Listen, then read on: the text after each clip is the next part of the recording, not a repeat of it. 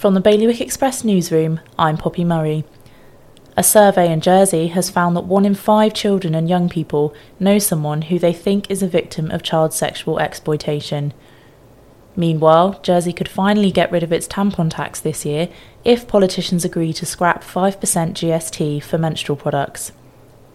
Three young offenders in Alderney have been offered a chance to take responsibility for their actions after breaking into the Butte Centre and Guernsey's half a million pound donation to support the people of Ukraine has been split between the British Red Cross and UK for UNHCR.